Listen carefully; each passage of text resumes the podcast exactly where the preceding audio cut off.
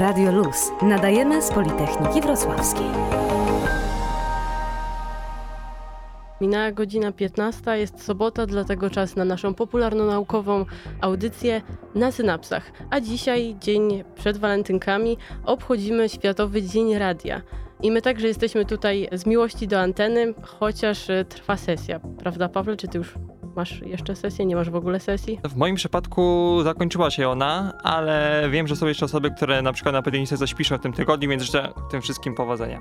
Ja też już skończyłam sesję, może nie powinniśmy się przyznawać, ale trzymamy za was kciuki. A dzisiaj porozmawiamy trochę walentynkowo o chemii i biologii miłości, e, poruszymy temat cyberbezpieczeństwa, porozmawiamy z kolejnym kreatywnym Wrocławia o technologii Carte Carti, jak się mówi z angielska. I co jeszcze będzie, Pawle? Przedstawimy ciekawy news o zegarze biologicznym człowieka. Ja wzniosę się nieco ponad powierzchnię Ziemi, opowiadając o sondach na Marsie i będziemy gościć kolejnego przedstawiciela strategicznych kół naukowych na Politechnice Wrocławskiej oraz opowiemy o dwóch naukowcach, których badanie znalazło się na okładce Nature, a pracują oni we Wrocławiu. Także wy zostańcie z nami, a my jesteśmy w składzie Agnieszka Barbach i Paweł Chrastacz, a realizuje Aleks Gartaszow. Słuchacie Akademickiego Radia Luz na 91 i 6 FM. Często nie zdajemy sobie sprawy, że w naszym ciele drzemie ukryty zegar. Zegar biologiczny. Nadal stanowi on dla nas niemałą zagadkę, jednak ostatnio dzięki badaniom naukowców z Uniwersytetu Południowej Kalifornii wiemy trochę więcej. Co ciekawe, na nowe informacje natknęli się we fragmencie tak zwanego śmieciowego DNA. Czego nowego się dowiedzieliśmy? Co to w ogóle jest śmieciowe DNA, o którym już kilka razy na antenie mówiliśmy, ale przypomnimy Wam jeszcze raz. I dlaczego zegar biologiczny jest kluczowy dla prawidłowego funkcjonowania organizmu, wyjaśni nam Michał Trojanowski.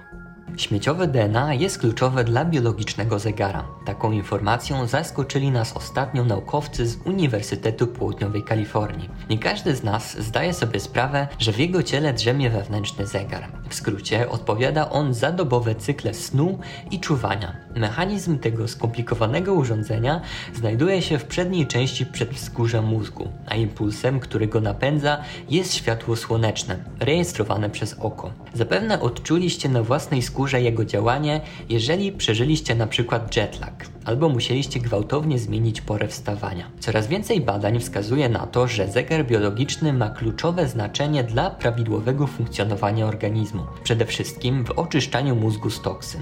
A co za tym idzie, zaburzenia tego układu mogą mieć wpływ na podstawanie różnych schorzeń, w tym choroby Alzheimera, cukrzycy czy nawet nowotworów. Do tej pory w swoich badaniach naukowcy skupiali się na genach i kodowanych przez nie białkach, które kontrolują ten system. Okazuje się jednak, że wiele istotnych informacji dla prawidłowego działania naszego wewnętrznego zegara znajduje się w miejscach genomu nazywanych niegdyś przez niektórych śmieciowym DNA. Jak sądzono, te odcinki były tylko zbędnym ewolucyjnym balastem, który obejmował znaczną część naszego genomu. Jednak kolejne badania wskazywały, że pełnią one innymi funkcje regulujące pracę genów. Nie tak dawno temu odkryto nawet, że jego mały fragment spełnia ważną rolę w procesie determinacji płci. I uwierzcie, że niejedno jeszcze o tym przypisanym kiedyś na straty fragmencie DNA usłyszymy. Naukowcy zamierzają się teraz skupić na głębszej analizie odcinków składników śmieciowego DNA i wpływie zaburzeń naszego wewnętrznego zegara na powstawanie choroby Alzheimera,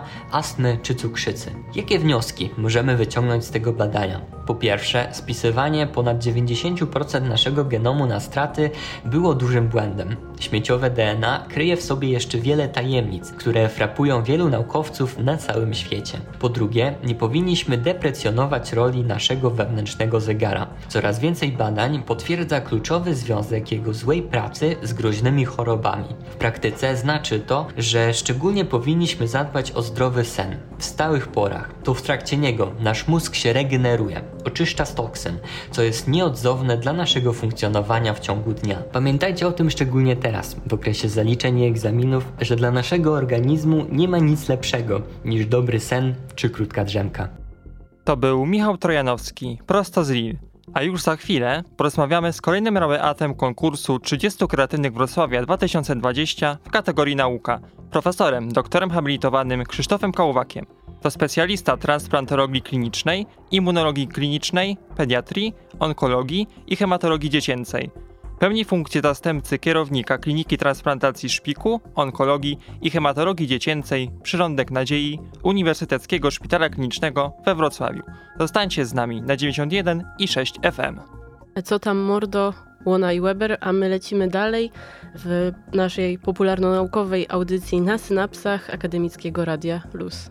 Przedstawiamy kolejną osobę z grona kreatywnych Wrocławia 2020 w kategorii nauka. W tym tygodniu jest to profesor doktor habilitowany Krzysztof Kałwak z Uniwersytetu Medycznego im. Piastów Śląskich we Wrocławiu. Zainicjował i pilotował proces certyfikacji potwierdzający gotowość kliniki Przyrządek Nadziei do poprowadzenia nowatorskiej terapii genowej KART która została z sukcesem zastosowana u 11-letniego chłopca zmagającego się z białaczką od 7 lat. Profesor przedstawi nam teraz całą terapię metodą CAR-T, za której wprowadzenie w przylądku nadziei z pewnością zasłużył na przyznaną mu nagrodę kreatywnego Wrocławia. Posłuchajmy. No jest mi szalenie przyjemnie i miło, że zostałem nominowany do tej nagrody jednego z 30 kreatywnych wrocławian w kategorii nauka. E, dlaczego zostałem wybrany? No, nie wiem, to jest już e, tajemnica pewnie tych organizatorów i tych, którzy mnie wybierali, no ale jest mi szalenie miło. W roku 2020 udało mi się wprowadzić do przylądka nadziei technologię CAR-T do leczenia pacjentów e, pediatrycznych z oporną postacią ostrej białaczki limfoblastycznej B-komórkowej. O co w tym wszystkim chodzi? Chodzi o to, że modyfikujemy genetycznie limfocyty T, to znaczy najpierw pobieramy komórki kompetentne immunologicznie od pacjenta. Te komórki następnie przechodzą żmudną drogę do laboratorium. W laboratorium są modyfikowane genetycznie poprzez wprowadzenie do genomu tych komórek odpowiedniego genu, który koduje pewien receptor, który łączy się z komórką nowotworową a dokładnie z pewnym antygenem na powierzchni komórki nowotworowej. Tak zmodyfikowane te komórki są w stanie w sposób bardzo precyzyjny zabijać komórki nowotworowe, co się do tej pory tym pacjentom nie udało, bo cały czas są chorzy. A po drugie, one się same aktywują i żyją, czyli jest to taki jakby żyjący lek. Podajemy go, a on sam widzi komórkę nowotworową i na jej widok się cieszy. Aha, ja się namnożę teraz, i będę cię zabijał. No i będę żył w twoim organizmie przez wiele miesięcy. Nasz pierwszy pacjent już 11 miesięcy żyje z komórkami CAR-T w sobie, które robią cały czas świetną robotę. Wreszcie od kilku miesięcy nie ma choroby resztkowej, nie ma białaczki, ma 0, 0, 0. Jesteśmy szczęśliwi, pacjent jest w domu. Podobnie ma się w przypadku pozostałych pacjentów, chociaż tutaj okres obserwacji jest o wiele jeszcze za krótki, żeby mówić hura, hura, ale jak na razie y, ani objawów bocznych nie było istotnych u żadnego z tych pacjentów. Wszyscy są 2-3 tygodnie po podaniu komórek już w domu i potem przychodzą tylko na kontrolę.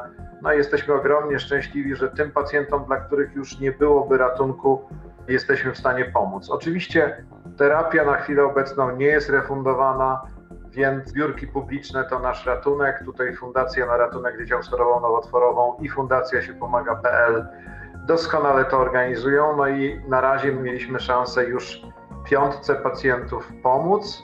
W tej chwili czekamy na szóste dziecko, dla którego zbieramy środki. Tutaj też za pośrednictwem Radia Luz apel do Państwa, zajrzyjcie na siepomaga.pl. Zbiórka dla Marty Zakowicz. Ta zbiórka nie boję się użyć nazwiska, bo dzięki temu łatwiej traficie. No musimy zebrać pieniądze na to, żeby jej pomóc. To jest dziewczynka, która ma wznowę po przeszczepie. Dla takich pacjentów nie ma już innej drogi ratunku, tylko ta nowatorska amerykańska technologia, którą udało mi się w ubiegłym roku wprowadzić do naszej kliniki. No i chyba rzeczywiście dzięki temu zostałem wybrany do tych kreatywnych Wrocławiań. Bardzo się cieszę, jest to olbrzymi zaszczyt, ale przede wszystkim cieszę się, że mogę tym małym pacjentom pomóc. Dlaczego akurat w przylądku nadziei udało się uruchomić innowacyjną metodę leczenia CAR-T? Dlaczego Wrocław? Klinika Przylądek Nadziei ma największy oddział przeszczepowy w kraju pediatryczny. Jeden z największych w Europie, bo chyba jesteśmy na miejscu trzecim, czwartym. Ma doskonale przygotowaną pracownię aferę z bank komórek krwiotwórczych. My wykonujemy około 60 kilka transplantacji alogenicznych rocznie, a więc jesteśmy przygotowani, mamy, mamy wszelkie certyfikacje, no i z tego powodu Amerykanie wybrali właśnie Wrocław, właśnie Przylądek Nadziei, że to będzie jedyny na Polskę, przynajmniej na razie, ośrodek, w którym tą obarczoną e, wieloma ograniczeniami technologię można wprowadzić. To tutaj przyjeżdżają dzieci z całej Polski, żeby ta terapia była u nich zastosowana. Pewnie w przyszłości dołączą inne ośrodki, no ale póki co jesteśmy jedyni. W jaki sposób przygotowuje się pacjentów do leczenia metodą CAR-T? To jest sytuacja następująca. No, pacjenci e, kwalifikują się do tej terapii, jeśli mają drugą bądź kolejną wznowę swojej białaczki, jeśli mają wznowę po przeszczepie lub, lub też pierwotnie oporną białaczkę. Mamy jedno takie dziecko, które nie szło na nic z taką dosyć wredną aberracją cytogenetyczną. Po kwalifikacji działamy dwutorowo. Z jednej strony zbieramy pieniądze, bo nie ma refundacji, a z drugiej strony pobieramy komórki, te komórki zamrażamy, komórki wysyłamy do laboratorium, gdzie są przekształcane, potem je odbieramy i one czekają na odpowiedni moment, w którym pacjentowi mogą być podane. Najpierw trzeba przeprowadzić mu odpowiednią chemioterapię pomostową, potem e, chemioterapię przygotowawczą, podajemy komórki, no i potem czekamy, stanie się coś, czy się nie stanie. No, dużo pacjentów w Stanach Zjednoczonych miało liczne objawy niepożądane. U nas jak na razie jesteśmy szczęśliwi, tych objawów niepożądanych było bardzo niewiele albo wcale. Radio Luz. Włącz się na 91 i 6 FM oraz na 916.fm. Słuchacie popularno-naukowej audycji na synapsach Akademickiego Radia Luz. Rozmawiamy z kolejnym z laureatów konkursu 30 kreatywnych Wrocławia 2020, profesorem doktorem habilitowanym Krzysztofem Kołowakiem. Wracamy do rozmowy na temat terapii genowej CAR-T i działalności kliniki transplantacji Przyrądek Nadziei. Ilu pacjentów, na przykład rocznie, wymaga leczenia metodą CAR-T? Generalnie potrzeby są na około 15 pacjentów rocznie w Polsce. No, prawda jest taka, że ograniczenie finansowania na pewno tą liczbę nam na chwilę obecną zmniejsza.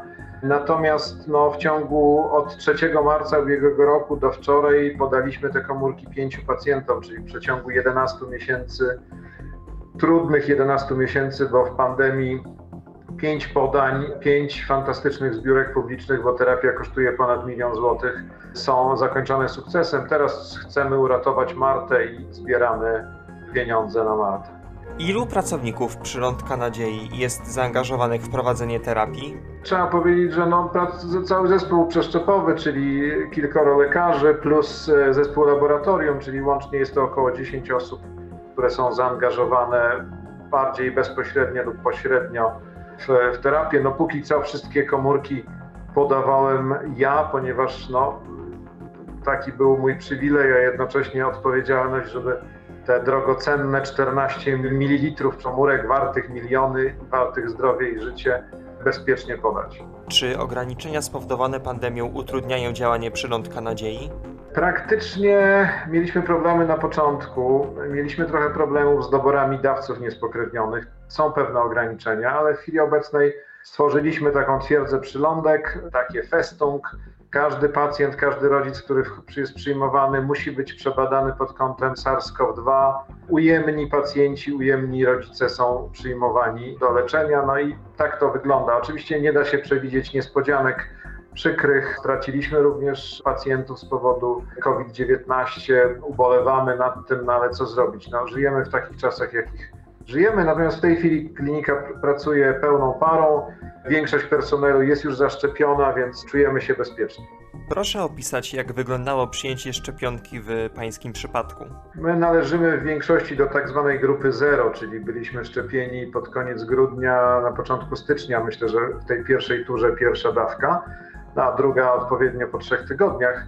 Cieszymy się, że w tej grupie zero byliśmy. Sama szczepionka, szczepionka mRNA firmy Biotech Pfizer jest wybitnie, wybitnie nietoksyczna i jedyne co odczuwałem to ból ramienia, który trwał około 24-36 godzin po każdym podaniu. No i to jest wszystko. Po szczepieniu na grypę czułem się gorzej. Po szczepieniu na COVID zdecydowanie lepiej. Jakie są plany na rozwój przylądka nadziei w najbliższej przyszłości? No, chcielibyśmy przede wszystkim rozwinąć również właśnie te nowatorskie technologie, nie tylko być zdanym na laboratoria zagraniczne, ale również samemu wdrażać technologię CAR-T, rozwijać badania naukowe, zwiększyć potencjał transplantacyjny. Stać nas na to, przylądek jest duży, potencjał ludzki też ma duży. Oczywiście pandemia nieco przeszkadza, ale liczymy, że w kolejnych latach będziemy się tylko rozwijać. Od jak dawna profesor jest zaangażowany w działalność Przyrządka Nadziei oraz ogólnie w temacie transplantacji? W jaki sposób potoczyła się pańska kariera? Ja pracuję w Przylądku Nadziei od, znaczy może inaczej. Przylądek Nadziei powstał w roku 2015. W listopadzie przenieśliśmy się tutaj ze starego budynku Kliniki Hematologii Dziecięcej przy ulicy Bujwida. Budynek zlokalizowany naprzeciwko przepięknego, no ale jednak cmentarza. A więc lokalizacja niezbyt korzystna dla pacjentów onkologicznych. Taka jest prawda dla nas również dość przytłumiająca.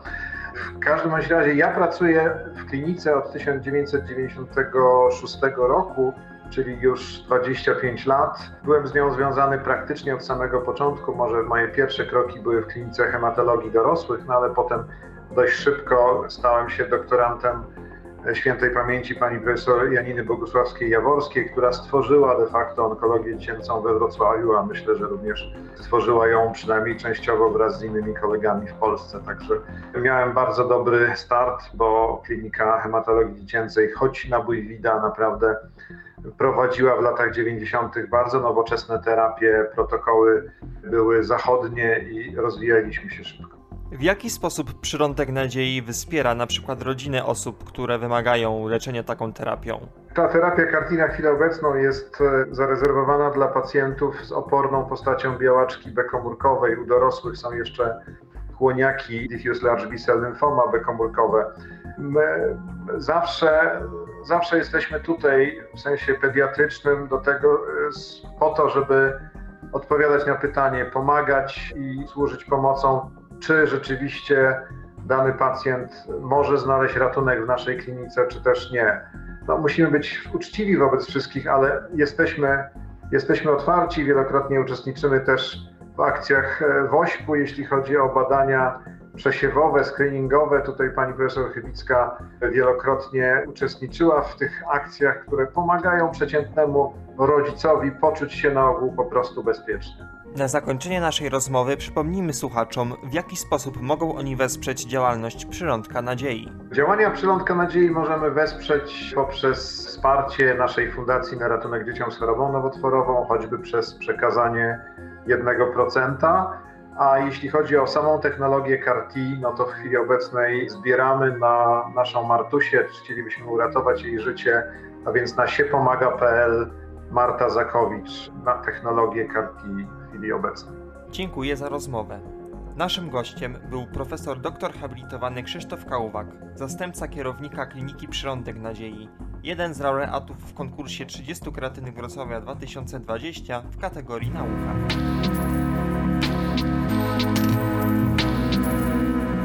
Akademickie Radio Luz. Włącz się naukowo. Dzisiaj jest e, Światowy Dzień Radia, a jutro walentynki.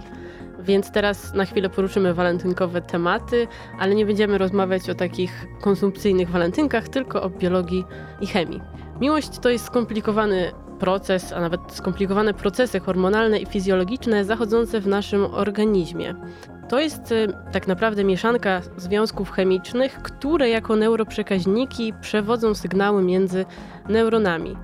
To taka sieć powiązań, która ma wpływ na to, co myślimy, jak się czujemy i czego pragniemy.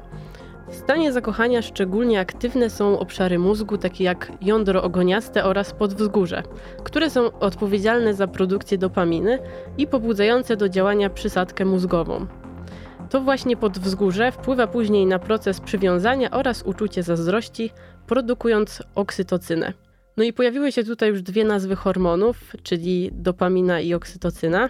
Dopamina jest nazywana cząsteczką szczęścia. Jest e, substancją odpowiedzialną za odczuwanie przyjemności oraz e, przypływ aktywności, czyli ta siła związana e, z zakochaniem wynika właśnie z dopaminy. Natomiast serotonina kontroluje impulsy i zachowania kompulsywne, wywołuje wrażenie poczucia kontroli. W związku z tym, że Kiedy jesteśmy zakochani, kora czołowa, która normalnie jest obszarem odpowiedzialnym za logiczne myślenie, wyłącza się. To sprawia, że jesteśmy mniej krytyczni i nie zastanawiamy się nad konsekwencjami swoich działań, nie mamy żadnych obaw i wątpliwości, jesteśmy pewni tego, co robimy, jesteśmy skłonni przenosić góry, jechać bardzo daleko, rzucać wszystko dla drugiej osoby. No i właśnie, bywamy impulsywni, mamy problemy ze spaniem i z jedzeniem, potrafimy się czasami e, snuć, spacerować i nie myśleć o czymkolwiek innym, tylko o ukochanej osobie. No i tak naprawdę okazuje się, że procesy myślowe w mózgu, który jest odurzony miłością, raczej zakochaniem, podobne są do tych obecnych przy zaburzeniach obsesyjno-kompulsywnych.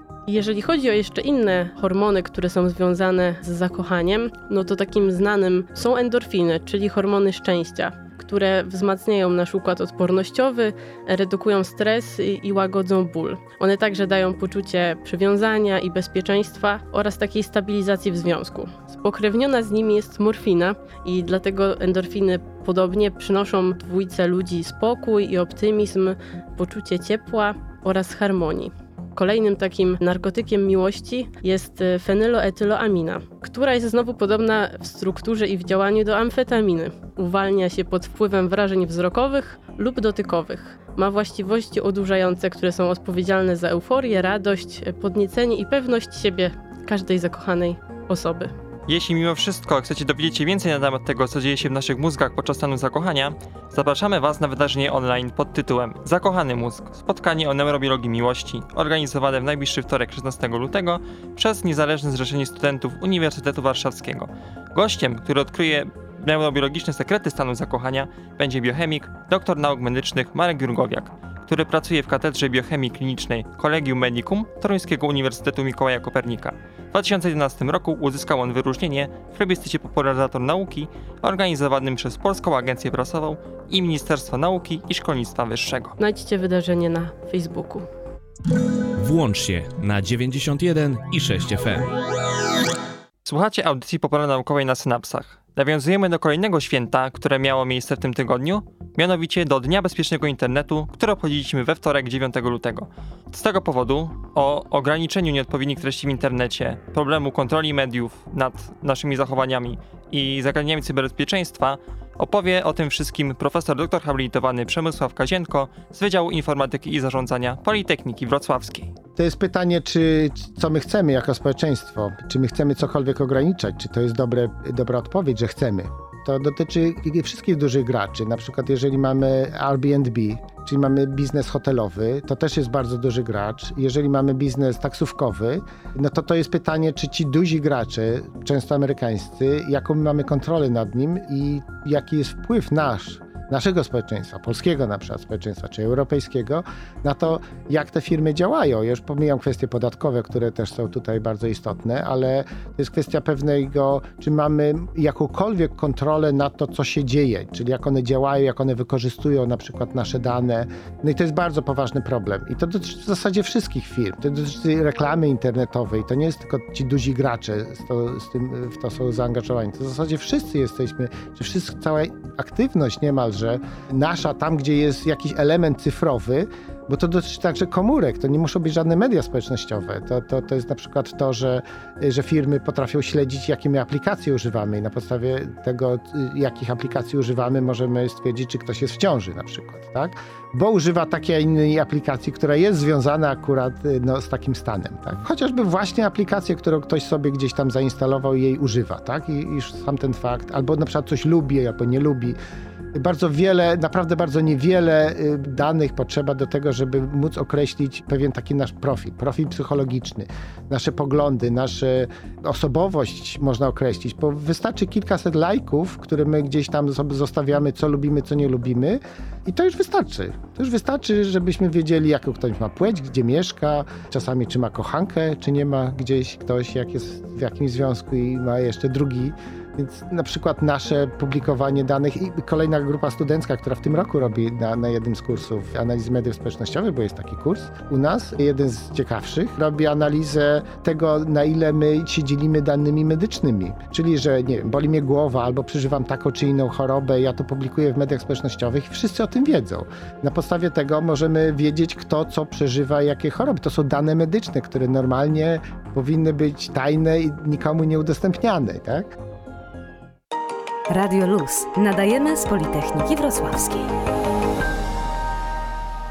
Minęła 16, a my wracamy do Was w drugiej godzinie audycji popularno-naukowej na synapsach. Jesteśmy w składzie Agnieszka Barbach i Paweł Chrastacz, a realizuje Aleks Kartaszow. Wracamy do tematu, który poruszaliśmy przed chwilą. Przed chwilą było o cyberbezpieczeństwie, a teraz dotkniemy tematu fake newsów i trudności w ich rozpoznawaniu. Opowiada dalej profesor doktor habilitowany Przemysław Kazienko z Wydziału Informatyki i Zarządzania Politechniki Wrocławskiej. No to jest, myślę, bardzo trudne. To po pierwsze, powstają systemy, które próbują to automatyzować i wspierać nas, ludzi, w, w tej dziedzinie, ale tak naprawdę, y, Szanowni Państwo, no fake newsy istniały zawsze. To nie jest jakiś taki czas, że my żyjemy w czasie, gdy nagle mamy wiele fałszywych informacji i, i, i większość jest fałszywych. To nie jest prawdą. Zawsze były fałszywe informacje, były jakieś mity, ludzie wierzyli w różne dziwne rzeczy, zupełnie irracjonalne i dalej w to wierzyli i, mówili sobie o tym, więc to, to, nie jest jakiś dziwny czas w historii ludzkości, w którym my w tej chwili przeżywamy. No niemniej jednak mamy technologię, tak? I te technologie mogą nam w różny sposób pomagać i próbować pomagać. I tutaj są z jednej strony takie rozwiązania praktyczne. NCBIR, czyli taka instytucja, która finansuje badania, ogłosiła właśnie konkurs związany z fake newsami i, i chce stworzyć kilka zespołów polskich, badawczych, które zrobią praktyczne rozwiązania, takie, które będą rozpoznawały fake newsy. Jest to generalnie bardzo trudny problem. Jedna z grup studenckich robi u nas takie, taki temat. Już wiemy, jak bardzo wiele tam jest problemów, które są trudne. Nie? Stwierdzenie, co jest fake newsem, czy co jest nieprawdą, czy jaka zmiana czy nieprawdziwość względem jakichś faktów powoduje, że coś jest nieprawdziwe, czy to już jest fake news, czy nie, to już jest trudność. Jedną z bardzo ciekawych obserwacji, którą w Stanach Zjednoczonych dokonali, zresztą ludzie, o których byliśmy w Indianapolis, w Indianie, było to, że fake newsy się inaczej rozprzestrzeniają niż wiadomości prawdziwe. I to jest jedna z rzeczy, która nie na podstawie treści my możemy wnioskować na przykład o czym, że coś jest nieprawdziwe, tylko jak się rozprzestrzenia. Czyli ten sposób rozprzestrzeniania się powoduje, no, że, że coś jest prawdziwe albo nie jest prawdziwe. Bardzo fajne takie były przykłady z, z zamachów w Bostonie na, na, na maraton. Ta sama dziennikarka dwie nieprawdziwe, czy znaczy jedną prawdziwą, jedną nieprawdziwą informację podała i one się zupełnie inaczej rozprzestrzeniały. Akademickie Radio Luz. W dzisiejszych walentynkowych na synapsach zmieniamy temat na związany z przestrzenią powietrzną, a nawet kosmiczną. W końcu mówi się, że miłość uskrzydla opiszę, co obecnie dzieje się dość daleko od naszej atmosfery, a konkretnie wokół Marsa. Póki co możemy wysyłać tam jedynie bezzałogowe misje, a w tym miesiącu do tej planety dotrą aż trzy takie misje. Dwóm z nich udało się już bezpiecznie pojawić na orbicie Marsa. Jako pierwsza, 9 lutego, pojawiła się sonda Hope, Al-Amal po arabsku, finansowana przez Zjednoczone Emiraty Arabskie.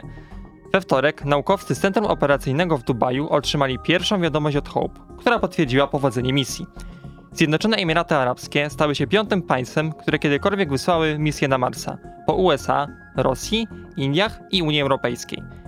Całe przedsięwzięcie zostało zaplanowane z okazji 50. rocznicy Zjednoczenia Zjednoczonych Emiratów Arabskich. To pierwsza misja zorganizowana przez kraj arabski, a jej celem jest zbadanie pogody panującej na tej planecie. Z tej okazji w całym państwie liczne punkty i budynki zostały oświetlone na czerwono, a konta rządowe oznaczono hashtagiem Arabs to Mars. Ta misja potrwa około dwóch lat, a jej celem jest, jak wspomniałem wcześniej, zbadanie pogody oraz atmosfery na tej odległej planecie. Misja ta to owoc współpracy z Zjednoczonych Emiratów Arabskich z Laboratorium Fizyki Atmosfery i Przestrzeni Kosmicznej na Uniwersytecie w Colorado, którzy pomogli tej niedoświadczonej ekipie w ogóle wystartować z taką sondą, a w fizycznym starcie misji pomogli Japończycy z Centrum Lotów Kosmicznych Tane Gashima. Dzień później, w środę, jako szósty kraj w historii, sukces mogli ogłosić Chińczycy. Niestety przez Arabów mieli pecha, nie załapali się na piąte miejsce.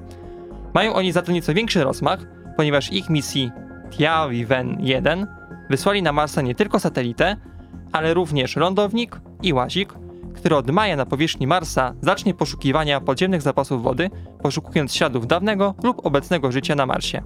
Będzie on także badał rozmieszczenie marsjańskiego lądu wodnego. Podobnie do arabskiej sondy, on także będzie badał atmosferę Marsa. Co ciekawe, ten łazik nie został jeszcze nazwany, więc ktoś z Was może jeszcze wymyślić ciekawą nazwę.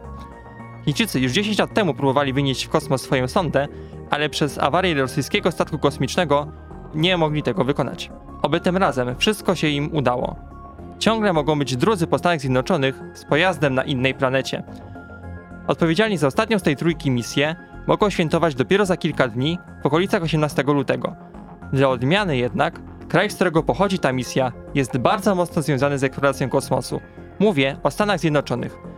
To Amerykanie jako pierwsi w historii wysłali łazik o nazwie Sojourner na Marsa, który na jego powierzchni pojawił się 4 lipca 1997 roku, kiedy miałem dwa tygodnie. Można powiedzieć, że jestem więc drzewą miarą czasu, jaki upłynął od początku badania Marsa.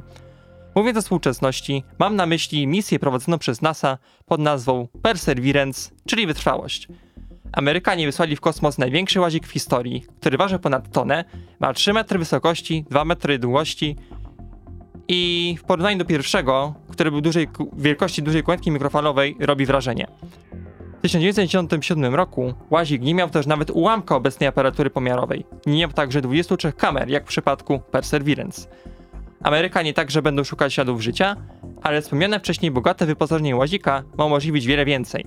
Na przykład przygotowanie gotowych do dostarczenia na Ziemię próbek z Marsa, które zostaną najpierw w specjalnych pojemnikach na Marsie przygotowane, aby oczekiwały na przyszłą misję ESA i NASA, która je odbierze.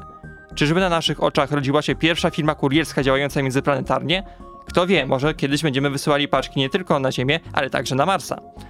Przede wszystkim celem tej misji jest jednak coś innego, czego dwie poprzednie misje jeszcze nie potrafią ogarnąć.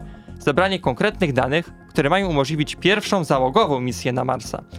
W rzeczywistych warunkach zostanie sprawdzony np. koncept wytwarzania tlenu z marsjańskiej atmosfery bogatej w dwutlenek węgla o nazwie MOXIE, czy najbardziej zaawansowany w historii system nadzorujący proces lądowania łazika, który w przypadku misji załogowej będzie stanowił kluczowy element bezpieczeństwa dla wybrańców, którzy mieliby wylądować na Marsie.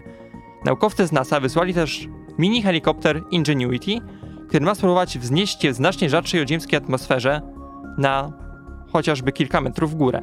Ma mieć on zasięg około 300 metrów, a jest on zasilany panelami słonecznymi. Podobnie jak poprzednie misje, ta także potrwa minimum 2 lata, ale w tym przypadku oczekuje się, że tak wypasiony łazik posłuży jeszcze wiele następnych lat. Stąd wspomniana wcześniej nazwa misji oznaczająca wytrwałość. A dla równie wytrwałych słuchaczy, za chwilę spotkanie z obiecanym kołem naukowym na Politechnice Wrocławskiej, kolejnym strategicznym kołem, który póki co interesuje się tylko ziemską atmosferą. Zostańcie na 91 i 6 FM. Radio Luz. Nadajemy z Politechniki Wrocławskiej. Opowiadałem o kosmosie, teraz czas na lotnictwo.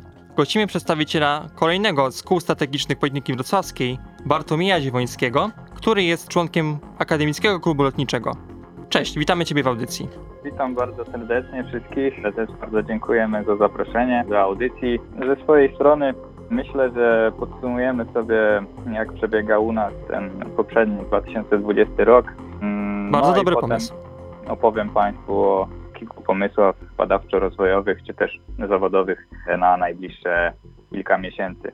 Rok 2020 u nas w szkole, myślę, że powiem tutaj paradoksalnie na od, może niż większość, e, zaczął się bardzo fajnie.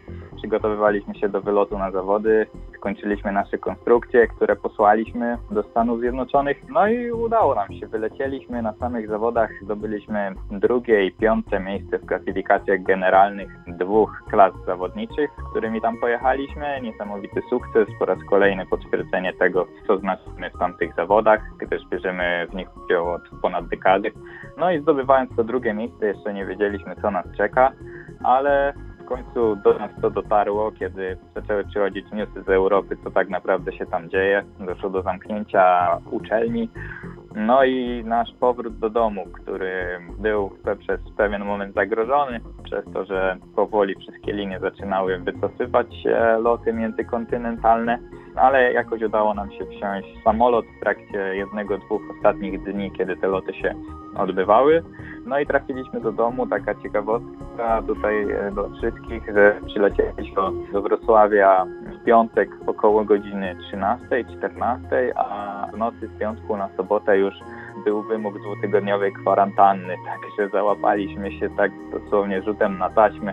No niemniej jednak jako młodzi, odpowiedzialni ludzie też pozamykaliśmy się gdzieś po mieszkaniach e, i te przynajmniej 10-14 dni dla dobra swojego i też innych w razie gdyby ktoś z nas był zakażony. Na szczęście to się nie wydarzyło, więc e, mogliśmy spokojnie wrócić do swoich domów. Dalej wspólnie z tym e, czasem zamknięcia kraju czy też uczelni musieliśmy się nauczyć współżyć z tymi środkami, z wszystkimi platformami zdalnego dostępu i poszło to nawet bardzo dobrze powiedziałbym. Może dlatego, że nie byliśmy świadomi nawet tego, że część swojej pracy realizowaliśmy już zdalnie. Wynikło to z tego, że mimo iż spotykaliśmy u siebie w biurze, czy na warsztacie, czy prywatnie u siebie w domach, to zawsze te projekty, plany działania gdzieś lądowały w postaci jakichś list zadaniowych, jakichś draftów w sieci, po prostu w chmurze. Więc nawet nie zauważyliśmy tego, jak szybko udało nam się opanować to, żeby jakoś koło dalej funkcjonowało i projektowało. No i tak funkcjonowaliśmy, skupiając się nad, nad nowymi projektami mniej więcej do jakiegoś maja, czerwca, kiedy doszło do poluzowań obostrzeń ze strony tutaj Ministerstwa Zdrowia. No i oczywiście też w zgodzie z rozporządzeniem władzy naszej uczelni w ograniczonej ilości zaczęliśmy się, kiedy było to konieczne, spotykać u nas i prowadzić projekty fizycznie. Jako, że lotnisko testowe, na które jeździmy, znajduje się daleko, bo w Legnicy, no i tam też nie obejmują żadne obostrzenia, to bardzo często w czerwcu, lipcu i sierpniu jeździliśmy na loty testowe. Sprawdzaliśmy nasze systemy, to co udało nam się zrobić przez ten zdalny okres naszej sekcji programistyki, czy też e, nowe konstrukcje naszych mechaników były testowane. No i był to bardzo produktywny okres, mm, zwieńczony w sumie tym, że wystartowaliśmy w programie FAS, Fundusze Aktywności Studenckiej Miasta Wrocławia i udało nam się uzyskać dofinansowanie aż na trzy projekty, co jest w sumie największą liczbą dofinansowań w skali naszej Politechniki.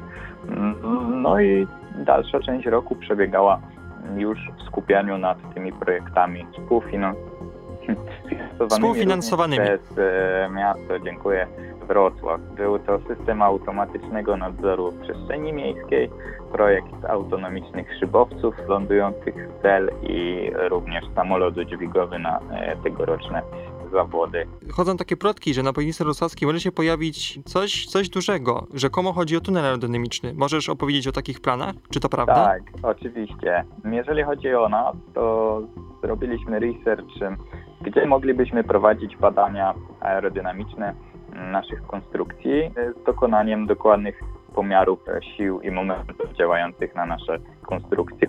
No i wyborów w sumie jest e, sporo, ale, ale nie znajdują się one ani we Wrocławiu, ani na naszej Politechnice. Na naszej Politechnice znajduje się tunel, ale on jest wodny. Dobrze nadaje się do badania na przykład przepływu. W tym momencie wykonujemy studium wykonalności z naszej strony takiego tunelu, jak i prowadzimy wstępne analizy projektowe, z którymi myślę w marcu udamy się już do władz uczelni. Na tą chwilę projekt został wpisany w budżet koła strategicznego Akademickiego Klubu Lotniczego. No i są tam fundusze na początek tego projektu i na jego wstępny rozwój do tej fazy, powiedzmy, budowy i bardzo drogiej aparatury pomiarowej. Taki tunel, jeżeli udałoby się go stworzyć, zwiększyłby potencjał badawczy zarówno samego koła naukowego, jak i i Politechniki. Zauważmy, że tutaj e, jeżeli wyposażyć w taki tunel w dobrą aparaturę pomiarową, no to badania czy też testy mogłoby wykonywać nie tylko my, ale też inne koła naukowe, czy nawet pracownicy naukowi mogliby realizować na takim tunelu, jeżeli by zechcieli jakieś swoje badania. Także jest to naprawdę bardzo duża lista zastosowań naukowych dla takiej aparatury jak tunel powietrzny aerodynamiczny i wszystko robimy, żeby ta budowa się odbyła i dołożymy wszelkich swoich starań, żeby ten tunel powstał, jeżeli tylko będzie to możliwe. Trzymamy całą redakcją kciuki za powodzenie tego planu. Spytam Ciebie teraz jako miłośnika lotnictwa, czy mógłbyś przedstawić naszym słuchaczom takie krótkie lotnicze wiadomości, jakieś ciekawe wydarzenia, które dzieją się ostatnio w branży lotniczej? Tak, oczywiście. Mam tutaj w sumie bardzo istotną e, ciekawostkę z lotnictwa, powiedzmy takiego lekkiego, mniejszego i jedną z tego większego. Jeżeli chodzi o lotnictwo mniejsze, też to, którym my się zawodowo w kole naukowym zajmujemy, to chodzi o nowe przepisy obejmujące bezzałogowe statki powietrzne, czyli popularnie nazywane tutaj przez wszystkich drony. Te przepisy weszły w życie z 1 stycznia tego roku i doszło do kilku bardzo istotnych zmian. Przede wszystkim na dwie z trzech kategorii, które musimy posiadać, żeby obsługiwać się takimi dronami, egzamin możemy wykonać przez internet. Do tej pory nie było tak. No i przede wszystkim ten egzamin jest całkowicie darmowy, co też wcześniej było płatne. Ten egzamin, który zdamy przez internet, pozwoli nam na loty dronem do 900 gramów w mieście i do 25 kg masy takiego drona, jeżeli znajdujemy się poza obszarem e, zabudowanym. Dodatkowo każdy dron, który waży ponad 250 gramów i ma kamerę, musi być zarejestrowany konkretnym numerem operatora. Mianowicie musimy go przypisać konkretnie do, do siebie. Są to przepisy, które mają za zadanie zwiększyć bezpieczeństwo i tak też się dzieje. Do tej pory bardzo dużo osób kupowało takie bezzałogowe statki powietrzne, drony, które można w tej chwili znaleźć nawet w pierwszym lepszym sklepie z elektroniką. No i posługiwało się nimi nie do końca znając zasady bezpieczeństwa, co kończyło się czasami wypadkiem. Na ten moment te przepisy, choć jest dopiero luty, zdają swój egzamin. No i miejmy nadzieję, że tak zostanie.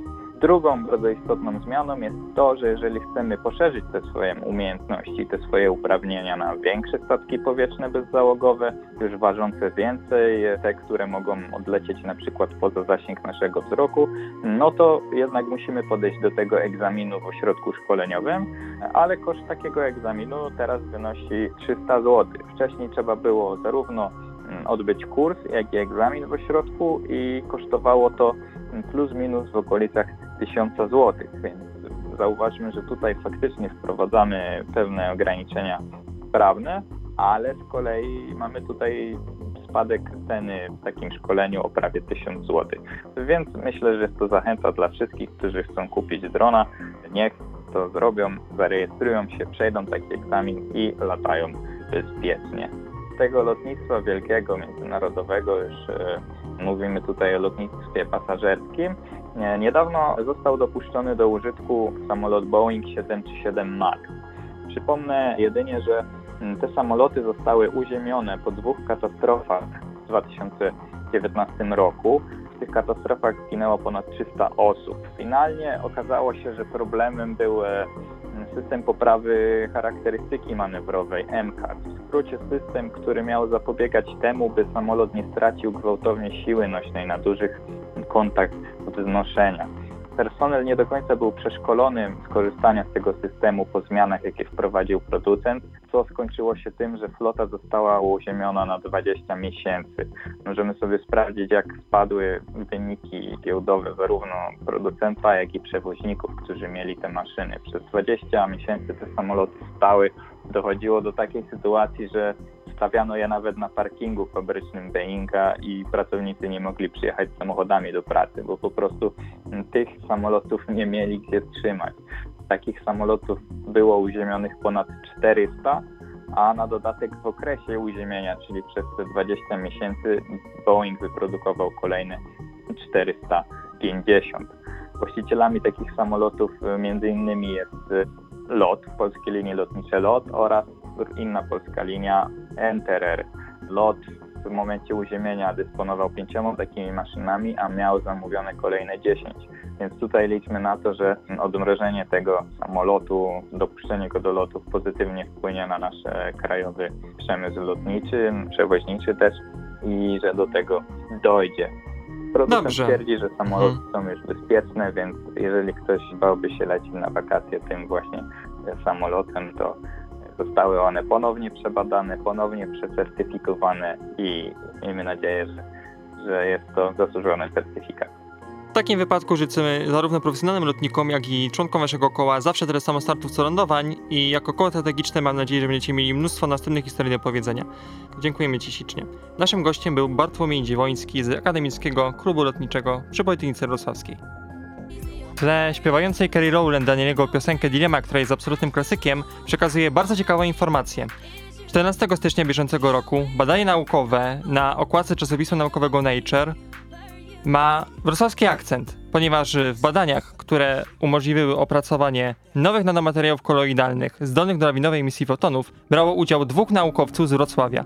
Mowa o pracownikach Instytutu Niskich Temperatur i Badań Strukturalnych Polskiej Akademii Nauk, profesorze doktorze habilitowanym Arturze Bednarkiewiczu, który pracuje w oddziale spektroskopii optycznej oraz doktorantce Agacie Kotulskiej.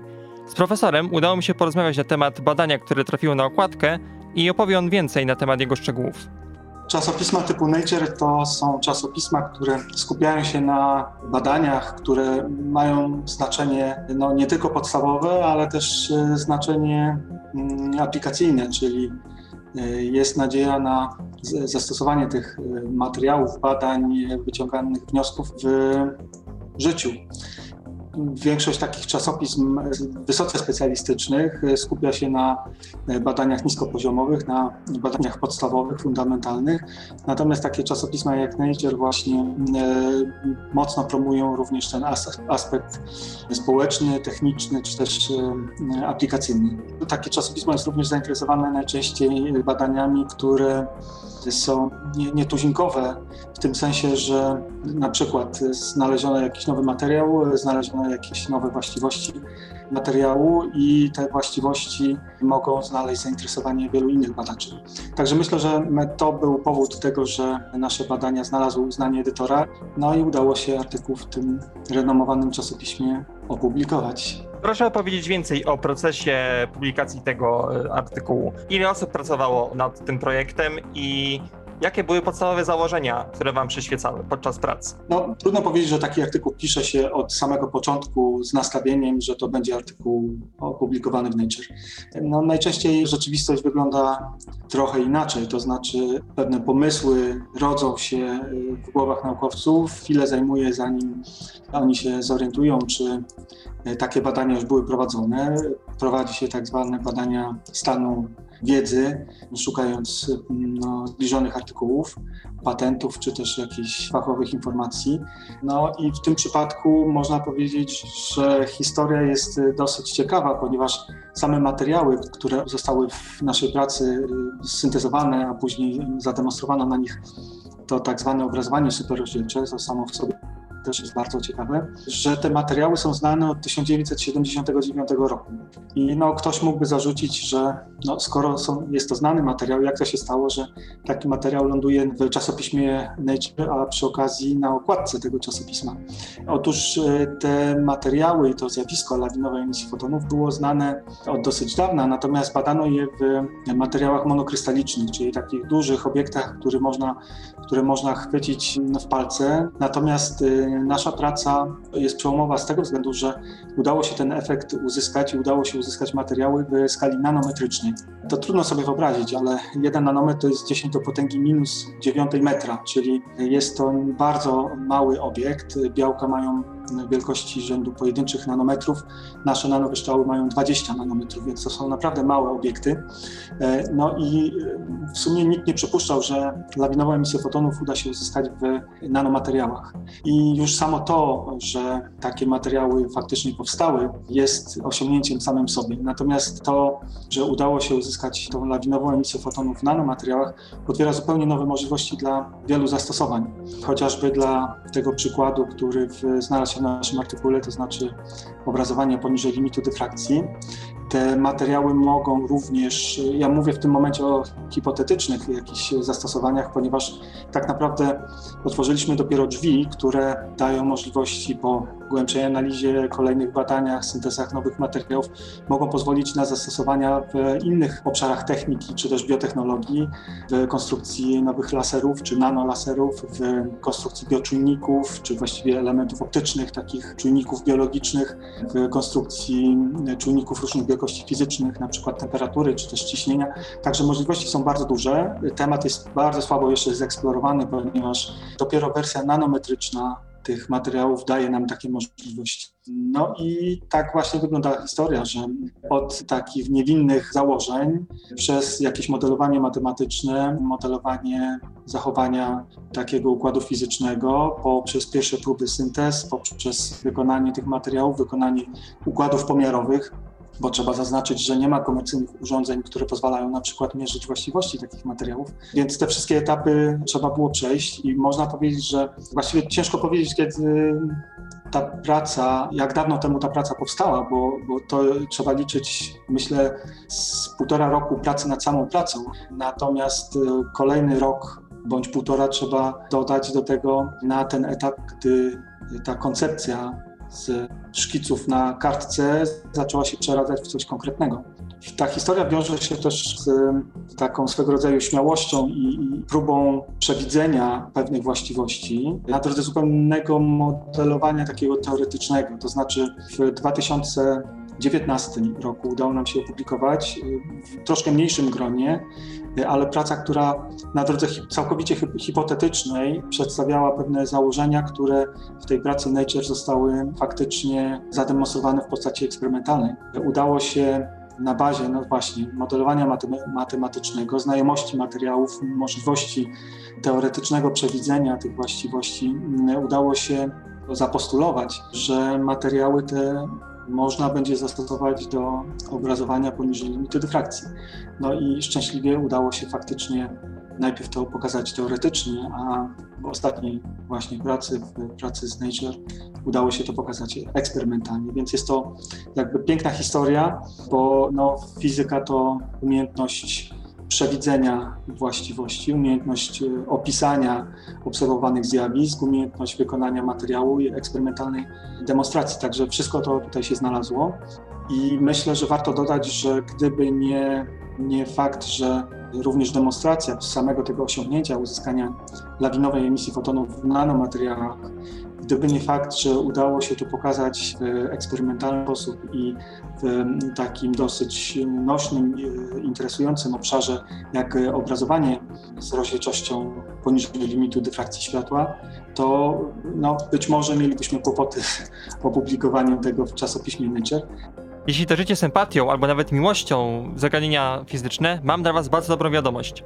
Cała, kilkudziesięciominutowa rozmowa z profesorem Arturem Benarkiewiczem ukaże się wkrótce na naszej platformie podcastowej Mixcloud. Była to bardzo ciekawa rozmowa i zachęcam naprawdę do jej wysłuchania. A nasza audycja dobiega już końca, ponieważ za chwilę będzie godzina 17. Byliśmy z Wami w składzie Paweł Chlastacz, i Agnieszka Barbach. A audycję realizował Aleks Kartaszow. Najbliższe synapsy są w środę, także mam nadzieję, że spotkamy się na antenie Radio Luz znowu. Akademickie Radio Luz.